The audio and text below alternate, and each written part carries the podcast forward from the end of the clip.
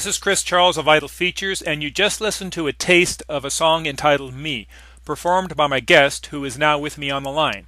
She's a lady who, in 2006, was dubbed by indie horror pundits as Hollywood's hottest scream queen. She's appeared in such films as Werewolf in a Women's Prison, Diary of a Serial Killer, Horrorween, Aliens vs. Avatars, and Killjoy Psycho Circus. Miss Victoria DeMar. And how are you this evening, Victoria? Woo! I'm awesome, Chris. Thank you so very much for having me. Well, it's my pleasure. Now, uh, those were just a select few of your long list of film credits. When you started acting, did you set out to become a horror actress, or did you just gravitate to horror because that's where the work was? Well, I was always a horror fan as a child um, of horror films. I, I always went to the horror section instead of the Disney section when I was a little girl. So um, I really started working in horror just out of luck for auditioning for um, horror comedies, horror thrillers, and getting hired and was thrilled because I love the genre. So um, that's kind of how it all started. I was looking at your uh, resume and I see you had a small role on the popular soap As the World Turns in 1999. Yes. Was that your first acting job? Uh, one of one of uh, mm-hmm. when I was still in New York. I see. Yes. Okay. And what was that like? Uh, it was awesome. It was fantastic. I love soaps. It's a shame that they're really dying off and going off the air. There's only a couple on the air still going, but yeah, it was, it was awesome. It was, great to have a job. of your horror credits, I see one of your most popular credits is that of uh, Batty Boop in three of the uh, Killjoy the Demon Clown films in the franchise. Yes, there are five in the series. Mm-hmm. Uh, you weren't in the first two, but you've been in Killjoy 3, Killjoy Goes to Hell, and Killjoy Psycho Circus. Is that correct? That's correct, yeah. Uh, Killjoy um, assembles a badass posse to come back and wreak all hell and he creates figures he needs a baddest bitch to go along with him and he mm-hmm. creates Batty Boop and then he creates Punchy and he creates Freak Show the Mime. So um, that didn't happen until the third feature, Killjoy 3, or in some places it's titled uh, Killjoy's Revenge, and in some some places it's titled Killjoy the Demon Clown. So that one has a couple titles. Now, was the character Batty Boop already well defined when you took the role, or did you have a large part in defining her and creating her? Um, I really created Batty Boop with, with John Lechago, the writer and director of uh, 3, 4, and 5. Mm-hmm. Um, John wrote Batty Boop with me in mind. Um, we have a long-standing colleagueship and friendship of many years, and so when he was writing um, the third film, he wrote that role with me in mind. And when he gave me the script and I read it, he gave me a couple notes of uh, that he wanted to use my body, my uh, dance background, and my ability to use dialects very well, and to be creative with that. So he said I want her to have a certain kind of move and movement to her. I want to make you up completely nude and uh, give her a sound. I need I need an accent of some kind. You know, mm-hmm. play with it. Um, one of the New York dialects, maybe Brook, Brooklyn, Bronx, something uh, Cockney, maybe. You know, maybe a combination of the two. Maybe create something. I don't know. So I was like, okay. So I went with that and kind of broke the script down and kind of created um, my own Batty Boop language from studying dialects with uh, um, Robert Easton it was amazing. So I kind of took what he taught me and created my own kind of Batty language so that I could continue to duplicate it in in the three films. I see. Now um, I hear sort of through the rumor mill that Batty Boop may get her own film franchise after the uh, Killjoy franchise has run its course. That that would be incredible. I've heard a lot of wonderful rumors uh, going around about the film. Uh, that would be wonderful. Um, I've heard that rumor before. I've also heard a rumor that uh, Robert Rodriguez is interested in developing this uh, film franchise into a series, a, a, TV series on his El Rey network. Um, I've also heard a rumor of there being new merchandise besides the T-shirts and the new things that they're releasing this season, starting in December. But uh, a new Killjoy doll and a Batty Boop doll mm-hmm. um, in their merchandise line. So there, there's there's all kinds of wonderful rumors, and I hope they are all true. now are well, the I know the dolls for sure, but they haven't announced that yet. So that's a kind of prequel of there will be more merchandise uh, from the film Killjoy Psycho Circus. Mm-hmm. Now, the uh, figures are they currently available, or are they still in the uh, works?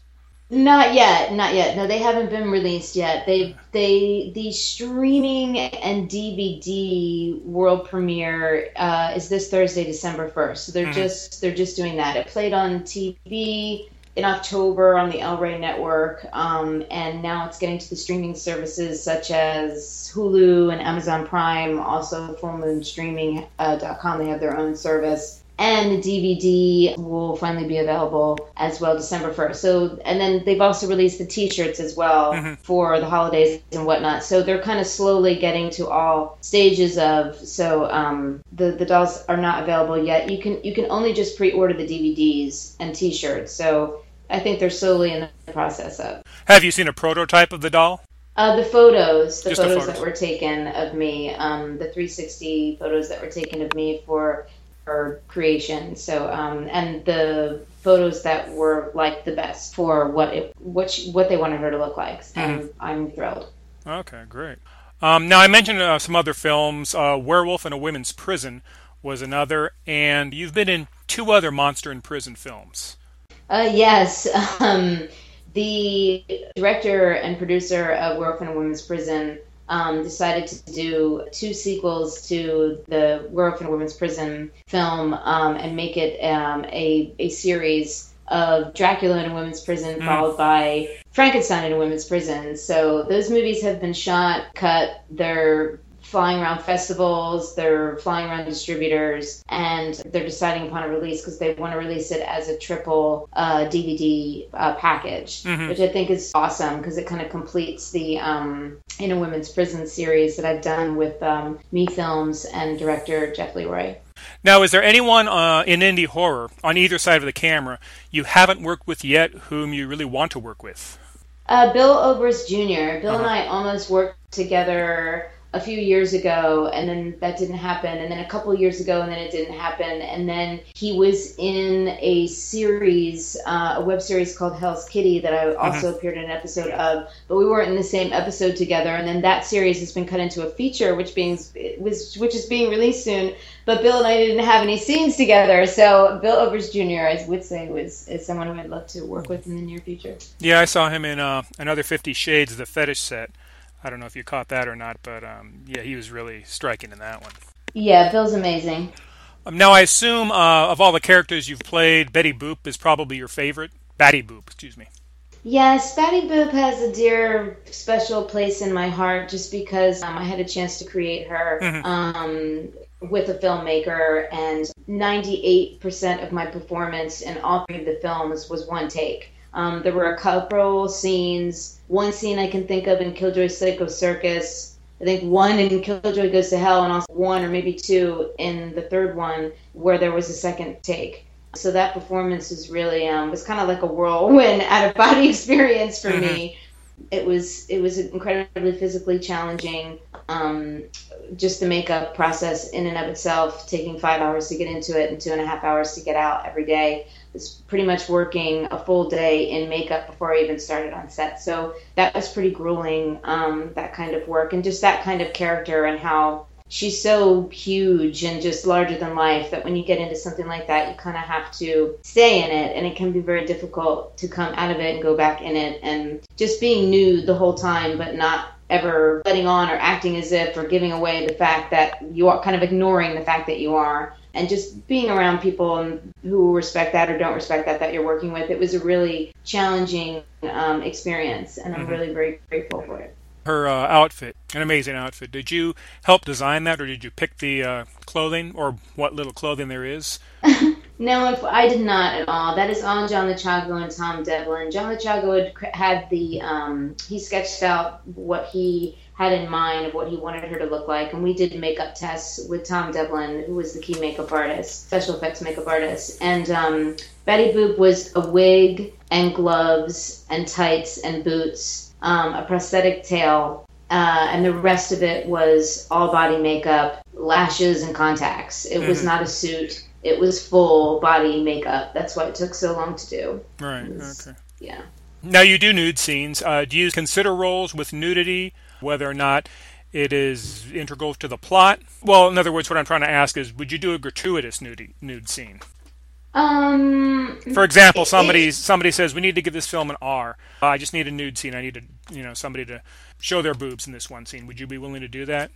Well, I mean, I, I have to, I honestly prefer roles with some kind of nudity because it makes it scandalous and it mm-hmm. makes people want to see your work and see what you're doing to me, there really isn't very much gratuitous nudity in the films anymore. Maybe in the 70s and 80s, some girl might just walk in a room and be topless at a party for no reason. But mm-hmm. I, all the nudity that I have done, whether it be topless or full, has always been a reason. Getting out of the shower, changing your clothes, you're skinny dipping, you're you're having sex, what what have you. Batty Boop happened to be special that she's a, a succubus from from hell, a demon succubus from hell, and she was her body was painted, and that was you know her skin and her scales and her teeth, uh, you know, all the way up and down, and blah blah blah. So that just happened to be the design that the that the creator had in mind. All the other roles, it's all been for a reason. And uh, I, I mean, I started taking new roles because honestly they paid more and i was never one to feel insecure about the way that it, I, I looked in any way. And i was always into the shock value and scandalous ooh taboo of oh my god there you know you get naked or there's a naked scene or there's nudity or there's sex in it. How people freak out. That makes people want to see it. So um i'm all for it. All right awesome. Now, you and three other horror actresses were recently featured in a Hustler magazine article. Erin Marie Hogan, Pandy Suicide, and Danielle Harris were the other three ladies. Yes, I was thrilled. It is on stands now. It's the Hustler January 2017 issue. And However, it's, it's it has been issue. released. Um, it is the print issue. Right. It is uh, the print issue. Uh, you can order it online from Amazon. You can order it online from from Hustler.com. You can get it at any Hustler uh, store or bookstore or newsstand or some convenience stores still carry Hustler in um, and Playboy and Penthouse, like behind the counters. Mm-hmm. Um, any any adult uh, toy store or, or, or adult video store would, would carry them, and you, you you can get them just you know off the stands um, at any of those places nationwide. And even though it is the January 2017 issue, it, it's available now. It's out now with a feature article, um, an interview in the magazine. Uh, we have a six-page spread, um, and our title of our article is right on the top of the cover of the magazine, so you won't miss what issue it is because mm-hmm. it says the final girls horrors how to scream queens right on the top with a little tiny picture of Danielle Harris in the corner to give you a little sneak peek. So you won't miss it when you're buying it off the rack because you'll you'll see it in the very cover. And of course, we're in the table of contents, page 74. It was an excellent, awesome, amazing article and interview if you get a chance to to get it and read it by Kelly Webb. And um, it features yes Danielle Harris, who's amazing, Erin Marie Hogan, and uh, Pandy Suicide, and they're all lovely, and I'm very grateful. Okay, now it's also a pictorial as well as an interview. Yes, it's an interview article, a, a feature interview article, and pictorial. Mm-hmm. Okay, all right, awesome. I'll definitely look forward to that. Besides being an actress, you've done a lot of modeling.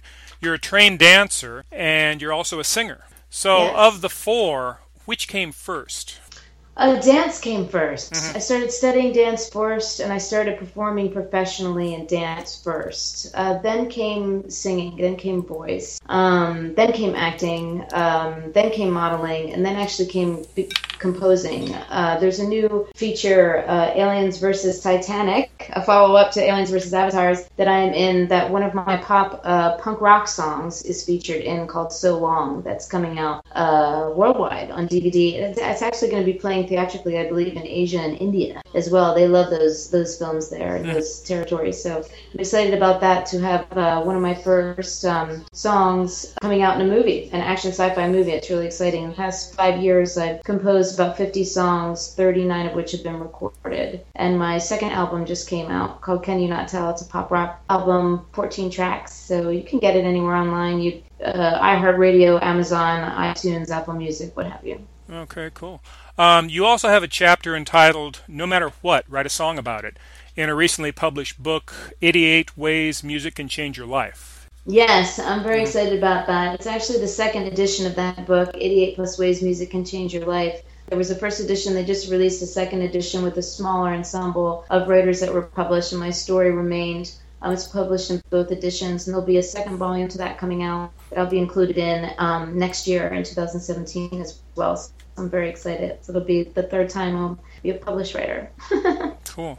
Uh, you've written songs under the pseudonym Pepperman, I see. Yes, Victoria Pepperman is actually my birth name. Um, Victoria DeMar is uh, my professional acting name, and I keep Pepperman because uh, under my union uh, ASCAP with my writers mm-hmm. and publishers um, uh, union, um, my publishing company is Vic Worldwide Music, but as a composer, I'm registered as Victoria Pepperman. What instruments do you play?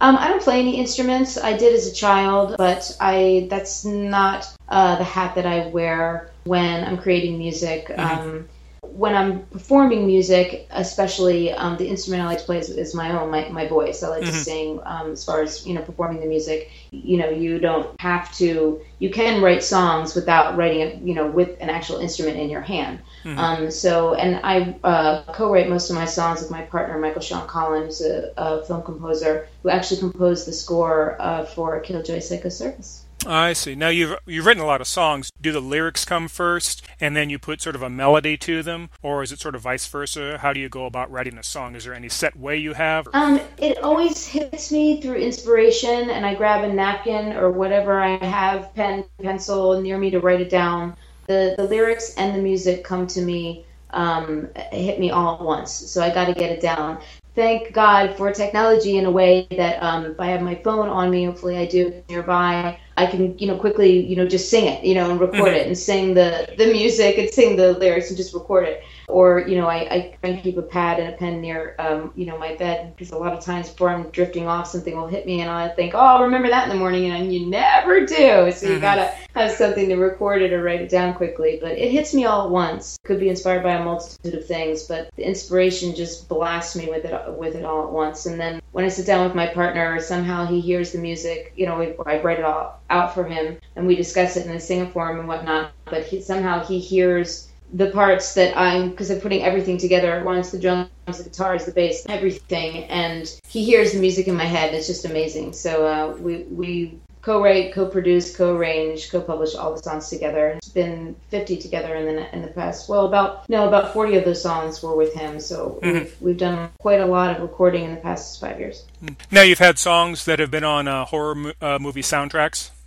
Um, oh, oh, the only one coming up will be um, the Aliens versus Titanic. It's in the film and it'll be on the soundtrack. I've done a lot of re-records for Halloween re- release and horror related films released through BSX Records, where I've done a lot of vocals for, for them. Um, but, but my only one of my songs is finally in a film uh, coming out this year. Okay.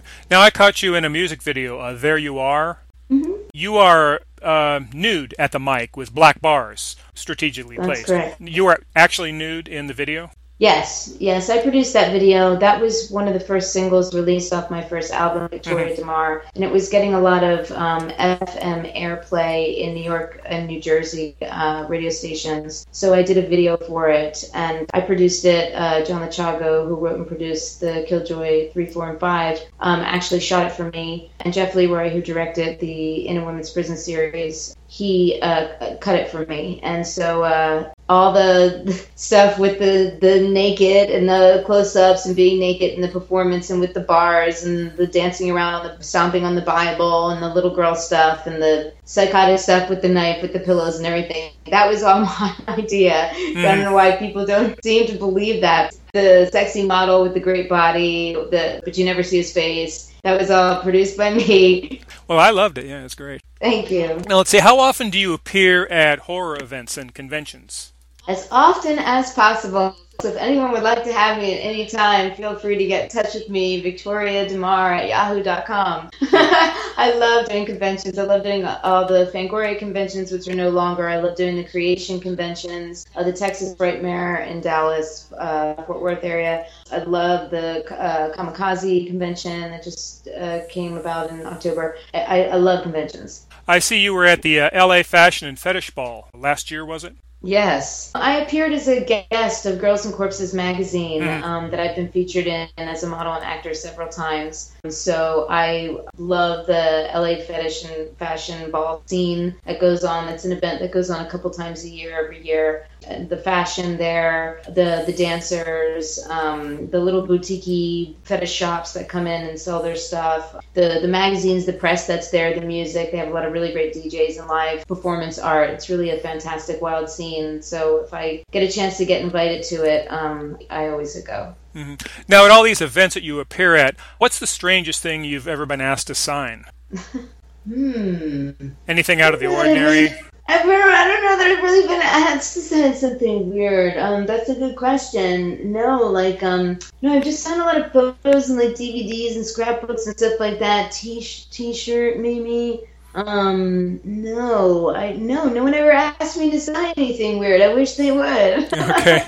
Uh, have you ever had any sort of obsessive fans or stalkers or anything like that? Yes, I've had, I've had some ugly, unfortunate situations. Put people online, not not so much at conventions, um, because you know the if things get out of hand, you know those, those people just get escorted out. Mm-hmm. Um, but it, you know, you, and that's rare. It's it's really just the diehard fans that are there. For instance, Danielle Harris's table, when I'm across from her, there's a line all weekend long, like you know, to meet her. So I mean uh, they're they're really just awesome. The fans are really just awesome and gracious. I, have had situations with um, fans kind of getting out of control on social media and such, um, uh, stalking, uh, harassment, uh, bullying, and stuff like that. Just mm. um, you know, just just haters. But you know, they say when people really start to hate you, then things must be moving along well for you in your career. So well, yeah, at least they're it. they're not. It's better than ignoring you. I guess some people look right. at it that way.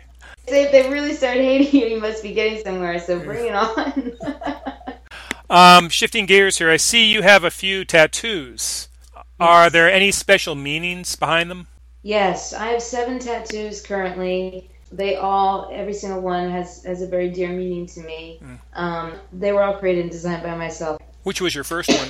Um, my first tattoo was a tattoo I have on my lower back, which is a gold cross that looks like it's inflamed or burning, wrapped with a red rose. There's a special meaning to all all my tattoos. They're, they're very personal. Uh, you've done some really wild photo shoots. What would you say has been your most memorable photo shoot? Oh gosh, well, I I don't think I've ever had a bad experience modeling. Something that really oh, st- know, stands out in your mind, like a photo shoot you'll never forget. Well, I'll never forget the Hustler photo shoot. That's yeah. for sure. I also will never forget working with Mark Tierney. Um, I read Hustler magazine, you know, when I was younger, growing up, and I assume it's still the same. I don't assume that you ladies posed "quote unquote" hustler style, did you? Um, no, we did not. Since we were not one of the featured model spreads, we were actually the feature editorial article. So there are photos of us all together that are clothed. Then there are individual photos with us um, in lingerie and implied nudity. Danielle Harris and and Erin Marie Hogan are in, in the in the single photos are in lingerie. Mm-hmm. Um, Panty Suicide is is um, in in lingerie and implied nudity. Uh, she has her arms covering her uh, her chest, and um, I am actually topless and in see-through panties in in my photo. I, I was the only one that, that bared the nudity. But I figured, hey, I'm probably only going to be in Hustler magazine once. I remember this magazine from when I was a little girl. Yeah. I, I'm doing it. I'm going. I'm going. I'm going balls out, baby. I'm going topless. okay, so well, very mild by Hustler standards, unless they've changed over oh. the years. But... Oh, absolutely. They they've actually gone a tiny bit softer. They're mm-hmm. there's still hard stuff in it, but they they've they've actually got a, a, a tiny bit softer with their featured uh, model spreads. There there are some hardcore spreads that you that you probably recall from the 70s and 80s. Oh but, yeah. But it, it has gotten it has actually gotten a little a little softer. Let's see. I have my notes here. We did cover that you dance professionally. You uh, you were with the Wilmington Ballet and the Joffrey Ballet and the St. Croix Ballet companies. You started dancing ballet. That's correct. Yeah, my first actually professional job um, as a dancer when I uh, when I was when I was a child. My mom is a professional ballet dancer, so I started studying ballet very young um, and actually started performing uh, professionally with companies very very young. So you were a um, professional um, caliber ballerina. Uh, yes, I was doing um, soloist roles, principal roles, you know, guest starring roles for other companies um, at a at a very young age, while still you know in school in um, you know high school and in college and whatnot. You know that was that was my professional job. Mm-hmm. Um, I don't I didn't work at the Starbucks or McDonald's. I, I had a job as a dancer, so it was uh, but it was difficult, you know, because then you're in you're in school all day and then you leave and then you go to your training and your classes and your you know rehearsals and whatnot and your performances and then you know you're back to school. So it was um, it, it was a stressful thing to juggle um, as a kid, but I loved it so much that um, you know, I, I was happy to do it. Do you still train these days at all? I do. I still, um, you know, when I'm practicing and, and, and training and stuff and, and taking class as they as they call, it, I'm, I'm always still going to ballet class. Have you ever incorporated that into any films? Um, yes, I actually produced a film that I starred in, a short film uh, called Loving Gram Parsons about a ballet dancer that had a terrible uh, heroin drug addiction that oh. was uh, suicidal and then um, did not commit suicide, and, and her life was same, saved through this song and, and the artist Gram Parsons. Um, there was a lot of ballet, a lot of dancing in that movie. Um, and I've played a stripper a bazillion times in a bazillion movies so that you know my my skill as a dancer and studying ballet and modern and jazz and tap and hip hop and everything really really uh, served me well as an actor because I played a dancer many many many times. Um, I was also a member of a in Los Angeles um, the Heart Pulse Dance Company, which is a ballet based contemporary company that was uh, amazing that I mm-hmm. I was with uh, a few years ago. All right, well, fascinating. Well, with that, I'll thank you again for doing this with me, Victoria. And in closing, thank you. do you have any shout outs to anyone? Um, I would like to say thank you to Hustler Magazine and to Full Moon Features and John Lechago and BSX Records and Michael Sean Collin and my mom. of course, can't forget. Uh, and my dad for loving Killjoy circus being so amazed that he can't believe that that's kid. So thank you to all of you. I wouldn't be where I am without you all. And for those interested, you can find me anywhere on social media, and my website is screamqueendemar.com. All right. So on behalf of Victoria and myself, I'll say thank you to the listeners, readers, and fans of Vital Features. If you like what you see and hear at our website, subscribe and follow us on social media to catch this upcoming interview with Victoria, as well as more interviews with ladies worthy of a double take. This has been Chris Charles, and I'll leave you with a taste of Victoria's song, End Up.